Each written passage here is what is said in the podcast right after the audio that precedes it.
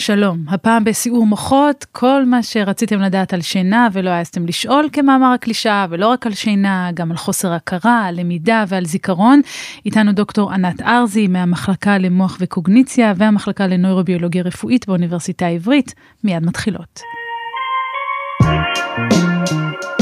סיעור מוחות עם ליעד מודריק. ענת, שלום.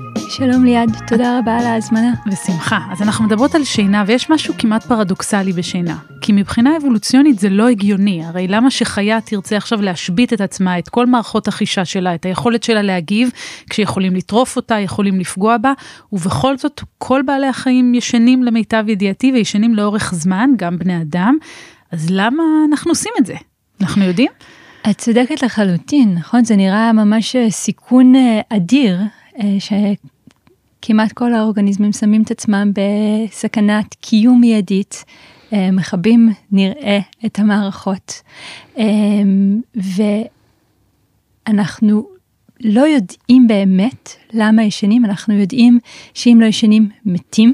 עד כדי כך. אבל יש אה, כמה היפותזות למה אנחנו בכל זאת לוקחים את הסיכון הזה כדי לקדם תהליכים שהם חיונים לקיום שלנו. כנראה לא היינו עושים דבר כל כך אה, ריסקי. אז מה הן ההשערות האלה? אז יש שני, אה, שני דברים מרכזיים.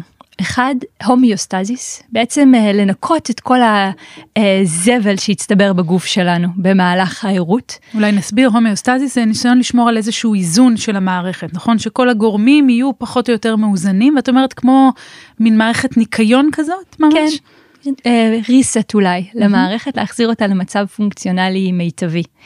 והערוץ השני שהוא מאוד חשוב הוא בעצם אה, למידה וזיכרון, חיזוק הזיכרונות שלנו, קונסולידציה, אה, ואנחנו נשמח להרחיב על זה. בטח, אז נגיד בהמשך. קונסולידציה זה איזשהו תהליך של הטמעה מחדש של הזיכרון, ואנחנו נדבר על זה ועל התפקיד של השינה בתהליך הזה.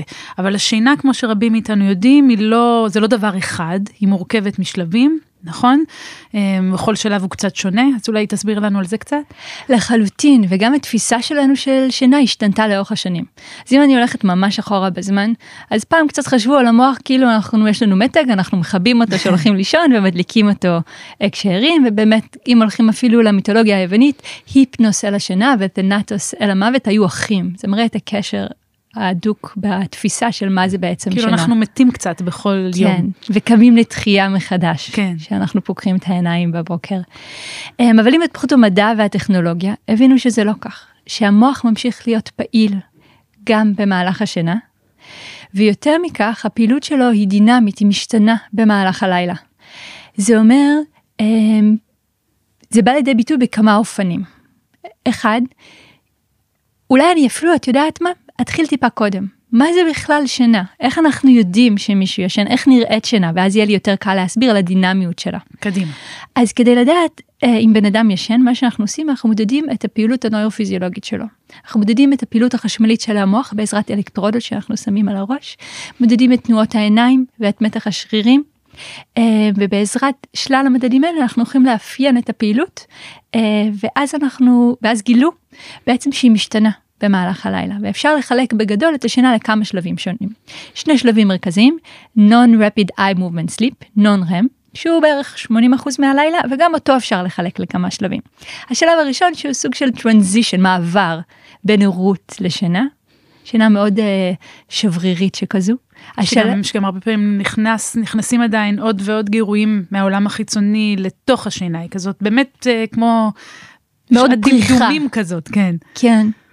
והשלב, אה, שלב 2 של non-REM sleep, אה, שהוא יותר יציב, הוא אולי כ-60% מהלילה ויש לו כמה מאפיינים שאולי אנחנו ניגע בהם בהמשך כמו sleep spindles אני זורקת כאן ו-K complexes אה, שאולי ניגע בהם בהמשך. זה האקדח שמונח במערכה הראשונה ועוד נחזור אליו במערכה השלישית. לחלוטין. אוקיי. Okay. ושינה עמוקה שנת slow wave sleep שנת הגלים האיטיים okay. אוקיי. שבעצם זו השינה שהכי קשה להעיר אותנו ממנה.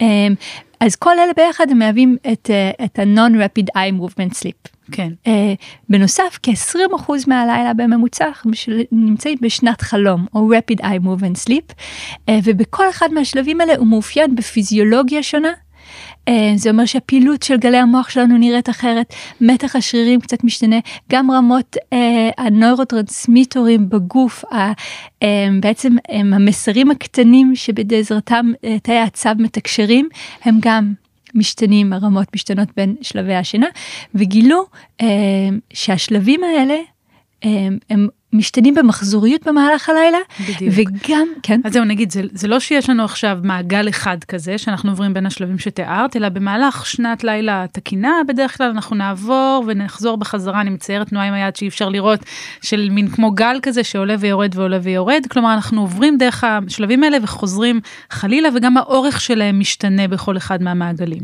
נכון, ויותר מזה, אה, לאורך הלילה, השינה היא לא, המחזורים האלה הם לא הומוגנים. כלומר, כן. החצי הראשון של הלילה, בגדול, יותר עשיר בשנת slow wave sleep, בשינה עמוקה, והחצי השני של הלילה יותר עשיר בשנת רם. אז זה בגדול המבנה של השינה, שבעצם הוא גילה, דרכו אנחנו רואים שהפעילות המוחית משתנה באופן דינמי במהלך הלילה. וצריך להגיד אגב שגם עם הגיל אנחנו רואים שינויים באיזון בין שלבי השינה השונים. למשל, תינוקות הם יהיו ב-50% שנת חלום כזאת, עוברים אפילו 90% שנת חלום, אבל כשאנחנו כבר בשלב הבוגר אז אנחנו באמת מגיעים ל-20% שאת uh, ציינת קודם, אבל זה החלק שהכי מסעיר אותנו בדרך כלל, החלומות האלה. נכון, אז באמת יש עבודות מאוד יפות שמראות איך uh, משך זמן החלום משתנה ככל שאנחנו גדלים, ואחת ההיפותזות היא שהתינוקות או הקטנטנים בעצם מתאמנים בשנת רם um, כדי ללמוד איך להתמודד עם המציאות.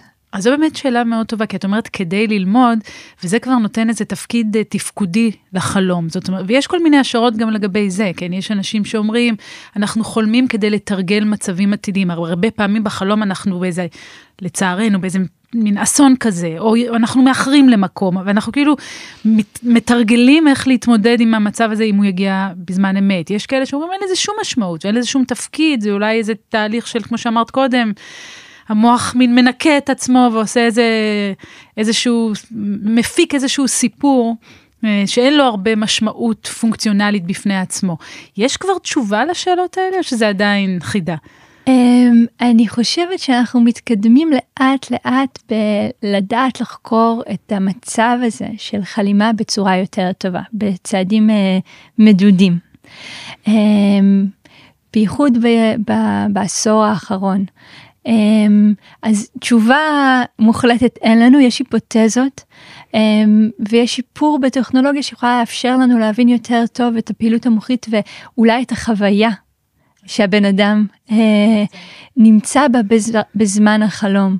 אחד הדברים שאת באמת הראית זה שיש למידה משמעותית בזמן שינה וצריך לומר אנחנו כבר יודעים וזה אה, נמצא בלא מעט מחקרים שכשאני לומדת מידע חדש הזכרת קודם את המילה קונסולידציה ואז אני הולכת לישון יש משמעות תפקודית לשינה הזאת היא מחזקת את הזיכרון היא משפרת את הלמידה.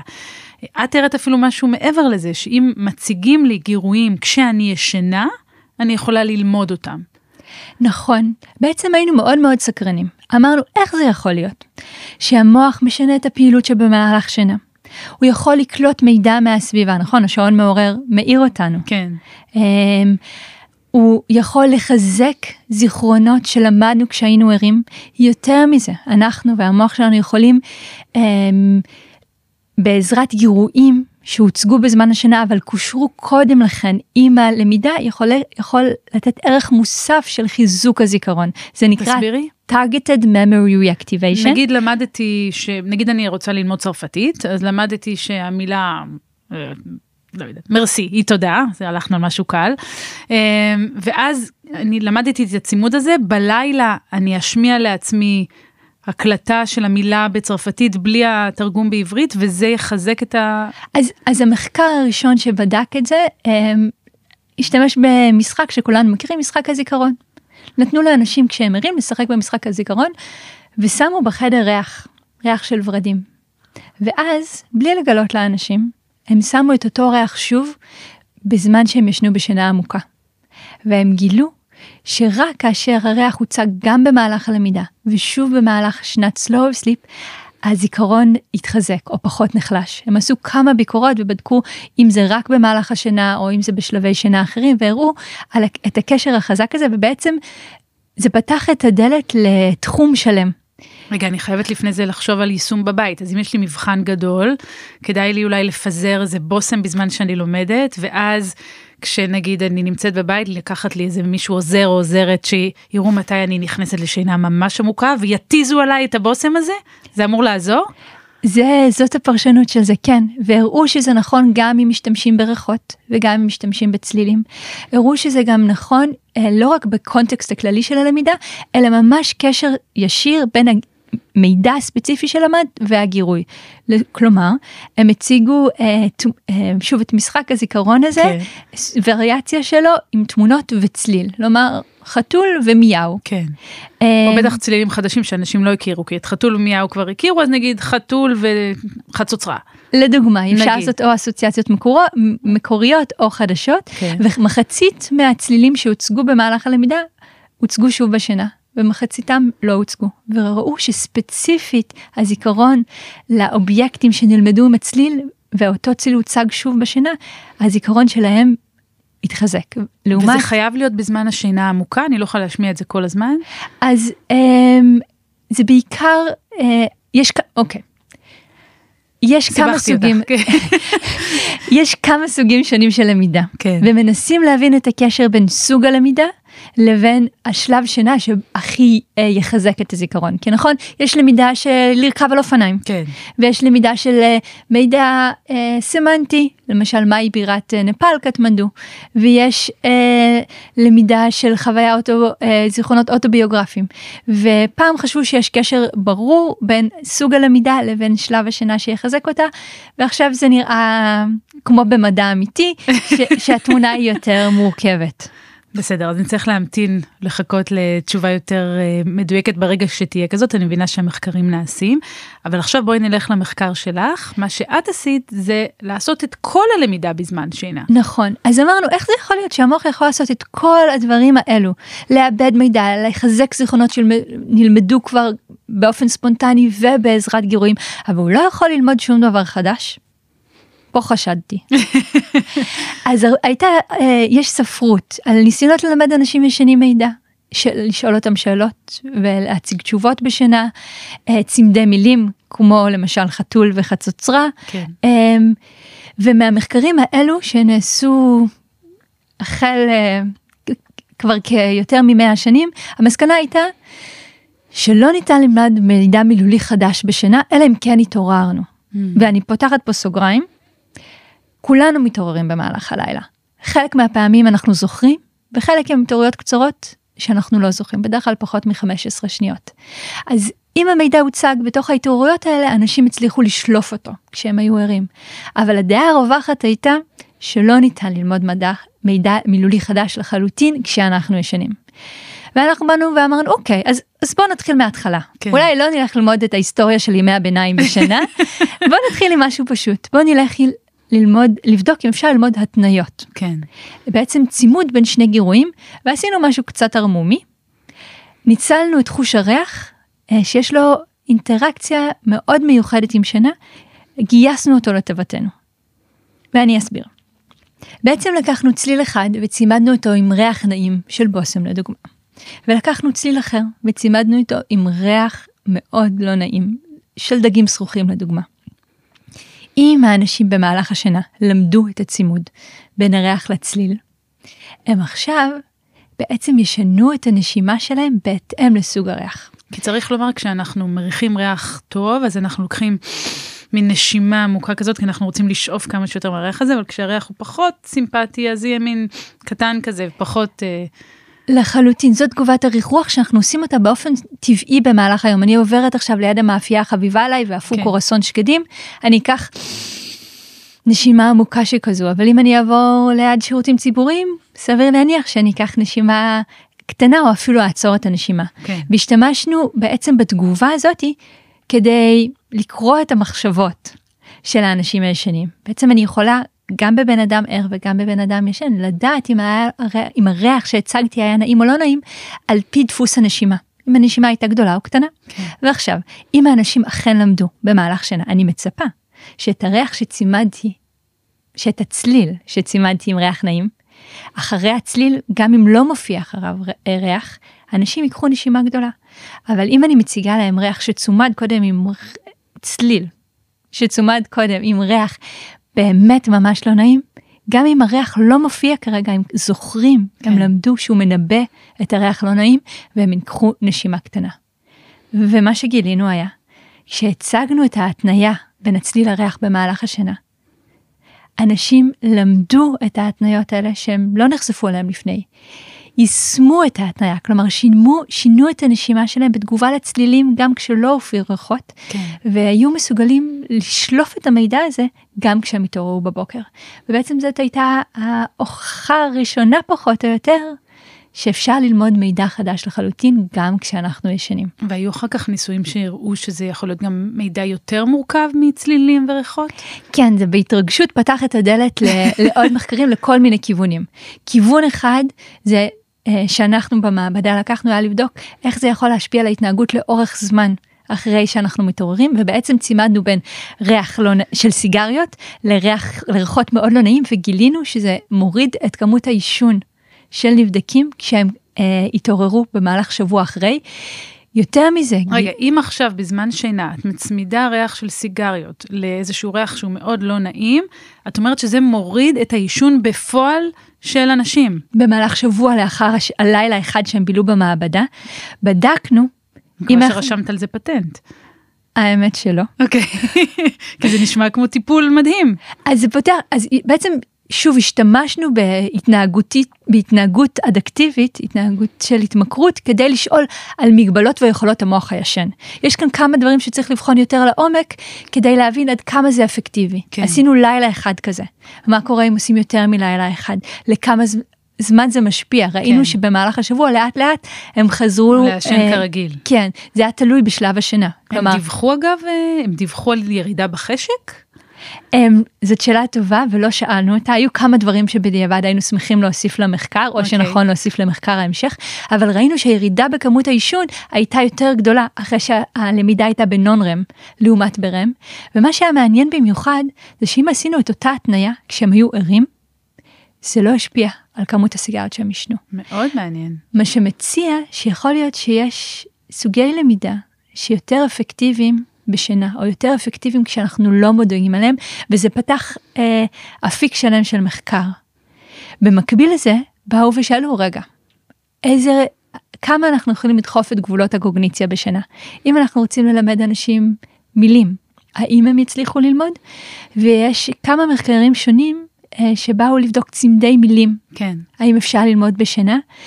אה, ואחת העבודות הראתה שאפשר, כלומר השליפה של המידע היא נעשית בצורה אימפליסיטית, הם לא זכרו את המילים כן. כן. בדיוק, אבל הם יכלו להגיד משהו בנוגע אליהם, אבל זה היה מאוד חשוב מתי המילים הוצגו. כלומר, אני חוזרת לגלים האיטיים שהזכרתי קודם, אם המילים הוצגו בגל העולה של הגלים האיטיים, היכולת לשלוף את המידע הייתה יותר טובה מאשר אם הם הוצגו, הוצגו בגל היורד. וזה קצת מביא אותנו למנגנון איך אנחנו לומדים או מחזקים זיכרונות במהלך שינה. אז מה המנגנון? איך אנחנו לומדים או מחזקים זיכרונות בזמן השינה? אז אנחנו קצת מתחילים לפצח ולהבין מה האלמנטים החשובים בתהליך הזה. אה, ואני אזכיר אה, שלושה. יש לנו במוח כמה אזור, אי אלו אזורים שונים ואני אדבר על ההיפוקמפוס שבו יש אה, ריפלס, בעצם גלים מאוד מאוד מאוד מהירים וקצרים. אה, יש את הספינדלים שהזכרתי מקודם כן. שמקורם אה, בתלמוס ויש את הגלים האיטיים ומה שגילו ספינדלים אולי גם נסביר?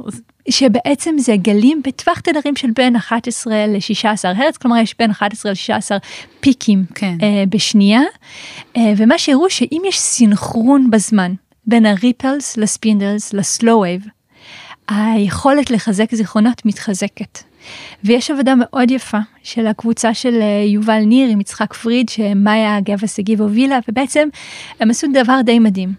אה, במוח האנושי בעזרת אה, מטופלים שיש להם אפילפסיה ולכן שמים אלקטרודות על המוח עצמו והמטופלים הסכימו לשתף פעולה במחקר. כן, שמים את האלקטרודות האלה מסיבות קליניות, כן, בשביל לעשות ניתוח, אבל בתקופה הזאת שהם נמצאים גם כך עם אלקטרודות, אז לפעמים אה, מוכנים לעשות ניסויים, וזה מה שהיה במקרה הזה. נכון, הם בדרך כלל שמחים לאינטראקציה ועניין. כן. ומה שהם עשו, הם בעצם נתנו סטימולציה לחלק, לפרי פרונטל קורטקס, לחלק הקדמי של המוח, וראו כשהסטימולציה מייצרת סינכרון בין הגלים השונים האלה, הזיכרונות מתחזקים. כלומר, כאן אנחנו מדברים על קשר סיבתי ממש. נכון, וכשאם הסטימולציה נמצאת בזמן אחר, לא ב up phase, כן. לא בגל העולה, היא לא הובילה לחיזוק בזיכרון, אה, וזה ממש, אה, כמו שאמרת, מוביל לקשר סיבתי, איך הגלים האלה יכולים לשפר זיכרון. אה, אז כן, אז אנחנו רואים שגם אפשר ללמוד התניות פשוטות, גם אפשר ללמוד... למידה אודיטורית, כלומר... אודיטורית שמיעתית. כן, שמיעתית של סיקוונסים שהוצגו בשינה, מין סוג של רעש רפיטטיבי שחוזר על עצמו. כן. אז כשמתעוררים בעצם מגיבים, מזהים יותר מהר את הסיקוונסים. גם אפשר ללמוד צמדי מילים. אה, ואנחנו אה, מגל... בדרך לנסות ולהבין איפה הגבול. אבל את יודעת, אני רוצה רגע להקשות עלייך, כי מצד אחד אני שומעת את זה ואומרת, מעולה, אז אולי עכשיו כדאי שלאורך כל הלילה אני אשמיע לעצמי כל מיני דברים שאני רוצה ללמוד שוב ושוב ושוב, ואז אני אלמד. אבל אם בתחילת השיחה אמרנו שאולי דווקא הזמן הזה, הדאון טיים הזה, שבו המוח לא עסוק בללמוד ולא עסוק בלגלות דברים חדשים על העולם, הוא לא עושה איזה ניקוי אורוות פנימי כל יום, אה, אז אולי דו, דווקא עדיף לעזוב אותנו בשינה בשקט. אז אה, בינינו, שאף אחד לא ידע, כן. אם היית שואלת אותי מה אני הייתי מעדיפה, הייתי מעדיפה לנצל את השינה כדי לישון. זה כל כך חשוב לכל כך הרבה אה, מנגנונים. כן. אה, אז, אז זאת העדפה האישית שלי. בתור חוקרת מאוד מעניין אותי להבין מה המגבלות והיכולות של המוח הישן. זה בעצם מודל מדהים להבין את החשיבות של תודעה. Mm-hmm. למה תודעה חשובה? מה אנחנו יכולים אה, ללמוד בהיעדר הכרה. Mm-hmm. אה, ואולי, כמו שהצגתי במחקר של הסיגרת, באיזה מקרים אנחנו לומדים יותר טוב דווקא כשאנחנו לא מודעים ללמידה במצב של חוסר הכרה. על אף שאת יודעת כאן יכולים להתחיל להתווכח איתך, אולי אנחנו מודעים אבל לא זוכרים, כי אין לנו דרך לוודא שהם לא מודעים. נכון, ואני חושבת שהעולם אה, של חלימה אה, מציג שאלות אה, חשובות. בחלימה בטח שאנחנו מודעים, פשוט מודעים לתוכן שאנחנו מייצרים מבפנים. נכון, אז באיזה שלבים של השינה אנחנו בהכרה, ובאיזה שלבים אנחנו לא בהכרה, אה, ואיזה סוג הכרה זאת. אה, אז יש אה, ממש בשנים האחרונות, אה, סט מחקרים שבא לנסות ולהבין טוב יותר. איך אני בעצם יכולה לדעת אם מישהו בהכרה. כן. אז עד שנפתח את מכשיר קריאת המחשבות המושלם, ויש עוד דרך עד לשם, אפילו שיש קצת התקדמות, הדרך היחידה שלי היא בעצם לדעת אם מישהו באמת בהכרה, היא לשאול אותו. כן, אבל כשישנים, איך אפשר לעשות את זה? או, אז מסתבר שזה לא בלתי אפשרי. כשאנחנו ישנים יש ירידה במתח השרירים. נכון? כשאני מתאפצת אז הראש שלי כן. ככה נופל וזה ביטוי של הירידה במתח השרירים. אבל יש שרירים שעדיין ממשיכים להיות פעילים. למשל, השרירים ששולטים על תנועות העיניים שלנו, או גם השרירים ששולטים על אה, מתח הפנים. ומה שעשו, אה, זה בעצם שאלו אנשים שהם בזמן חלום, ביקשו מהם להגיד לנו להגיד לחוקרים האם הם חולמים. כן. איך הם יכולים להגיד? אמרו להם מראש, בבקשה, בזמן שאתם, אה, בזמן חלום צלול, שאנחנו צריכים, צריכות רגע להסביר מה זה חלום צלול, זה זמן חלימה שאני יודעת שאני חולמת. כשאתם חולמים ואתם יודעים שאתם חולמים, תסמנו לנו. כן. בבקשה, תסתכלו ימינה ושמאלה, ימינה ושמאלה, אנחנו נראה את זה בצורה מאוד ברורה, ונדע שאתם עכשיו חולמים. ואז אנחנו נשאל אתכם שאלות. בזמן שאתם בחלום צלול. למשל, החוקרים שאלו, הם, האם הם אוהבים לשחק פוטבול?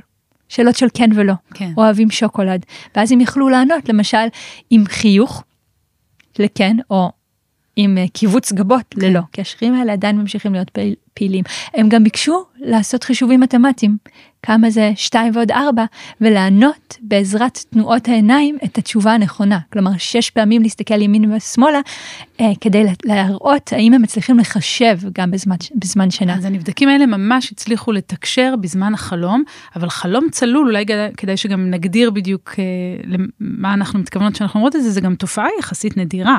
מאוד. מאוד נדירה. בעצם זה מצב שבו אני מודעת לזה שאני חולמת, ויש אפילו אנשים שיכולים לשלוט בתוכן החלום. נכון, וזה דורש אימון. אמ, את אי פעם חלמת חלום צלול? עדיין לא, אוקיי. עדיין לא. אמ, אולי זה עוד יקרה. יש קבוצה אולי כאחד מאלף שבאמת יכולים באופן תדיר של כמה פעמים בשבוע לחלום חלום צלול. יש אולי אמ, בין 20 ל-50 אחוז שחוו פעם אחת כן. חלום צלול. אז כן, זו תופעה מאוד נדירה, ולכן מאוד קשה לחקור אותה. וכאן נעשתה עבודה אה, מקסימה, לא רק מדעית, אלא גם מטה-מדעית. בעצם היה שיתוף פעולה בין ארבע קבוצות מחקר שונות ברחבי העולם, בארצות הברית ובאירופה, אה, שכל אחד חקר את קבוצת הנבדקים אה, במדינה שלו, והם איחדו כוחות כדי לתת אה, תשובה מדעית עם מספיק כוח סטטיסטי על כמה זה אפשרי. אה, ובאמת לא כולם יכלו לתקשר, אבל הם הראו שזה אפשרי, אפשר לתקשר במהלך אה, חלום צלול. ואז יצא מחקר המשך ואמר, רגע, אבל האם אנחנו יכולים לתקשר רק בזמן חלום צלול? מה קורה בשלבי שינה אחרים? כן. אז הם עשו אה, דבר מעניין וביקשו מאנשים להבדיל בין שתי קטגוריות, בין מילים אמיתיות לבין אה, מילים פסאודו וורדס. כן, מילות תפל כאלה. כשנגיד, אני לוקחת את המילה חתול, ובמקום תף אני אגיד סמך ואני אגיד חסול, נגיד. נכון. אה, מחליפים חלק מהאותיות ויוצרים מילות שהן לא, מילים שהן לא אמיתיות או מילות תפל כאמור. והם ביקשו מהם להבדיל ובעצם לענות בכן ולא על ידי uh, קיבוץ גבות לא וחיוך כן, כן. האם המילה היא uh, מילה אמיתית או מילת uh, תפל. והם ראו שאנשים יכולים להגיב גם ברם. וגם בנון רם? גם בשנת חלום אבל לא בהכרח בזמן שהם בחלום צלול וגם בשינה שהיא לא שנת חלום. מעניין. הם עשו את זה גם בשינה העמוקה?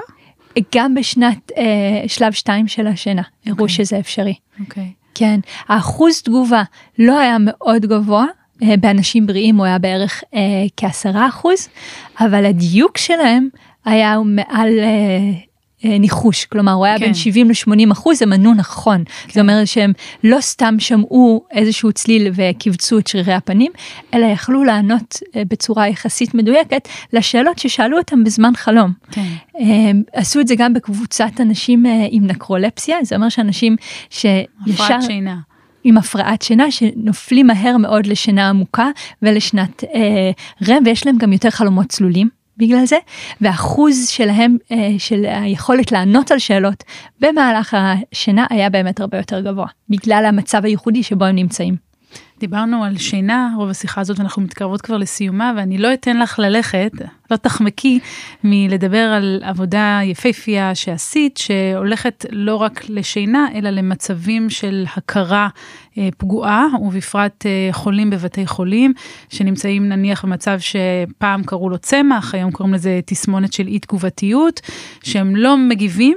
אה, אבל יכול להיות שהם כן חווים את העולם. כלומר, כשאנחנו מוצאים בן אדם במצב כזה, אנחנו לא יכולים לדעת אם הוא לא מתקשר כי הוא לא חווה כלום, אז אין לו מה לתקשר, או כי הוא לא מתקשר כי המערכת של מאפשרת, המוטורית שמאפשרת לו להגיב או לתקשר, היא זאת שפגומה, אבל בפנים יש עולם מלא והוא חווה את כל מה שאנחנו חווים. ואת בעצם פיתחת שיטה שתאפשר לבדוק את זה. זה באמת אחת העבודות הקרובות לליבי שנעשתה בשיתוף פעולה עם הצוות המדהים בבית לוינשטיין אה, ועם המשפחות והמטופלים אה, לאורך אה, כחמש שנים ועכשיו אנחנו ממשיכים אותה. וכמו שהזכרתי קודם מאוד מאוד קשה לדעת אם מישהו באמת בהכרה כן. וזה חשוב. זה חשוב כי זה משפיע על הטיפול הרפואי שהם יקבלו, וזה חשוב כי זה גם יכול להשפיע במדינות מסוימות, האם ינתקו אותם מהאזנה, בעצם אה, יקבלו החלטות לחיים או למוות. כן. אה, ולכן אנחנו אה, רוצים להגדיל את הסיכויים לקבל את התשובה המדויקת ביותר. אז יש כל מיני דרכים לעשות את זה, בדרך כלל הדרך הסטנדרטית היא לנסות לקבל מה, מהאדם תגובה. אם בין אה, על ידי תנועת עיניים או תזוזה של היד, אה, זה הדרך הכי פשוטה שאפשר לעשות אה, כאשר מטופל נמצא במיטה, אבל הראו שאף על פי שזו דרך חשובה וטובה, בערך 20% מהאנשים חושבים שהם לא בהכרה, אבל הם כן. וניסו לפתח עוד שיטות, למשל בעזרת אלקטר... רישום של EG, אלקטרודות שמניחים על הראש, כן. או בעזרת uh, functional magnetic, magnetic resonance imaging, FMRI, לבחון את הפעילות המוחית, גם אם הם מצ... התנהגותית הם לא מצליחים לייצר שוב תגובה, אבל כן. אם נצליח לקרוא את המחשבות שלהם, נראה שהם מגיבים. Uh, ובאמת, uh, אלה, זאת הייתה פריצת דרך נהדרת. אבל השיטות המצוינות האלה, אני לא, לא כל בן אדם יכול אה, שתהיה לו גישה אליהם. ובעקבות העבודה שלנו בשינה ותגובת הריחרוח ששוחחנו עליה קודם, זה העלה את המחשבה מה קורה במטופלים האלה. אם בעזרת אה, דפוס הנשימה שלהם נוכל לדעת משהו על העולם הפנימי שלהם. האם אני אוכל להסתכל על איך הם מגיבים לריח נעים ואיך הם מגיבים לריח לא נעים, וזה יוכל לתת לי מדד האם הם מאבדים את המידע הזה. ועשינו בדיקה מאוד מאוד פשוטה. הצגנו להם באמת ריח אה, של ורדים או בושם או ריח של דגים סרוחים ומדדנו איך הם נושמים. כן. וראינו שאם הם שינו את הנשימה שלהם בתגובה אל הריח, הסיכוי שהם יחזרו להכרה היה מאוד מאוד גבוה. ויותר מזה, אם הייתה את התגובה הזאת, הסיכוי שלהם לשרוד כמה שנים אחרי הפגיעה היה הרבה יותר גבוה מאשר אם לא הראו את התגובה הזאת. כלומר, תגובת ריח שלכאורה, היית אומרת, מי בכלל חושב שהיא משמעותית, יכולה לנבא התעוררות ממצב שהוא כמו קומה, קומה זה מצב כרוני, אז אני לא נכנסת לפה, אבל מצב של אי תגובתיות, ונדמה לנו שהבן אדם הוא לא בהכרה, וזה מעיד על כך שהוא התעורר. כן, ועולות כאן המון שאלות, כלומר האם זה משהו שייחודי לחוש הריח? האם חוש הריח בגלל שהוא חוש מאוד קדום, הוא יכול להגיד לנו מוקדם יותר מתגובות התנהגותיות אחרות, ובעצם זה early biomarker לחזרה להכרה? ועולה כאן עוד שאלה מאוד חשובה, שלא יכולנו לענות עליה במחקר. האם המטופלים שבדקנו, האנשים שבדקנו, הם באמת היו מחוסרי הכרה, והתגובה צפתה שהם יחזרו להכרה? או שבעצם לא הייתה לנו את האפשרות לוודא בצורה רגישה מספיק אם הם באמת מחוסרי הכרה, אולי הם כן היו בהכרה, והם היו מיסדיאגנוז, הם אובחנו בצורה שגויה, אבל המרקר הזה היה יותר רגיש ממרקרים אחרים להגיד, היי, hey, יש כאן משהו. ועכשיו אנחנו מנסים בעזרת שיתוף פעולה אה, כלל אה, אירופאי אה, כדי אה, להבין טוב יותר אז אנחנו משלבים את השיטה הזאת עם שיטות נוספות כמו FMRI ו-EG וגם שילוב של uh, אה, TMS ו-EG, בעצם לתת פולס חשמלי כן. Uh, ולראות איך הוא מתנייד על גבי uh, המוח כדי להבין אם המדד הזה הוא מוקדם יותר, אם הוא בהלימה למדדים אחרים והאם הוא יכול באמת לפצח את החידה. האם האדם שימראה את התגובה הזאת כרגע בהכרה אבל הוא אובחן לא נכון או אנחנו יכולים ממש לחזות שהוא מחוסר הכרה, אבל הולך לחזור להכרה. אז ניפגש כאן שוב כשיתקבלו התשובות. אשמח מאוד לשתף. דוקטור ענת ארצי, תודה רבה לך. תודה.